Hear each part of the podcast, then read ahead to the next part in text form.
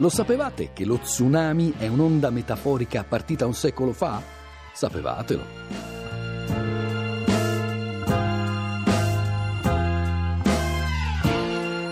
In un articolo pubblicato nel 1915 nella nuova antologia di lettere, scienze ed arti si parla della tsunami. Una grande ondata, si spiega, che dopo il terremoto aggiunge rovina a rovina. Il ricordo, continua l'articolo, va all'onda che a Messina e Reggio inghiottì molti dei superstiti del terremoto. E qui si cita un numero del bollettino della Società Sismologica Italiana che in quell'anno, proprio in quel 1908 del terremoto di Messina, definiva già quell'onda come tsunami, sempre al femminile, forse per analogia con onda, un uso durato peraltro fino alla fine del secolo scorso.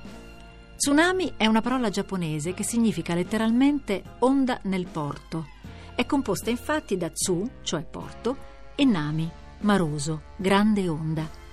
In giapponese è attestata per la prima volta nel 1611 nella descrizione di un grande terremoto avvenuto a Sanriku il 2 dicembre di quell'anno.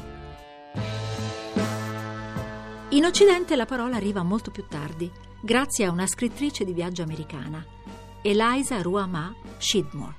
Shidmore parla per la prima volta di tsunami in un articolo apparso nel National Geographic Magazine il 15 giugno 1896.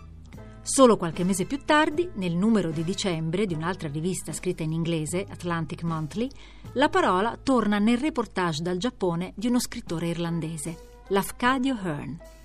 Ma diventerà di uso comune in tutto il mondo solo dopo l'immane tragedia che il 26 dicembre 2004 colpisce le coste del sud-est asiatico. È da quel momento che, come annota un altro scrittore, stavolta francese, Emmanuel Carrère, si parla di tsunami come fosse una parola conosciuta da sempre. Di lì parte l'anomala onda metaforica che si propaga rapidamente in qualunque contesto a proposito di qualunque evento improvviso e sconvolgente, positivo o negativo che sia.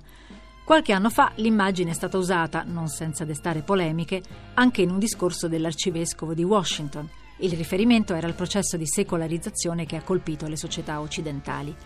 Ma quello che nelle traduzioni ufficiali del discorso nelle varie lingue moderne era lo tsunami, in latino era maris estuantis impetus.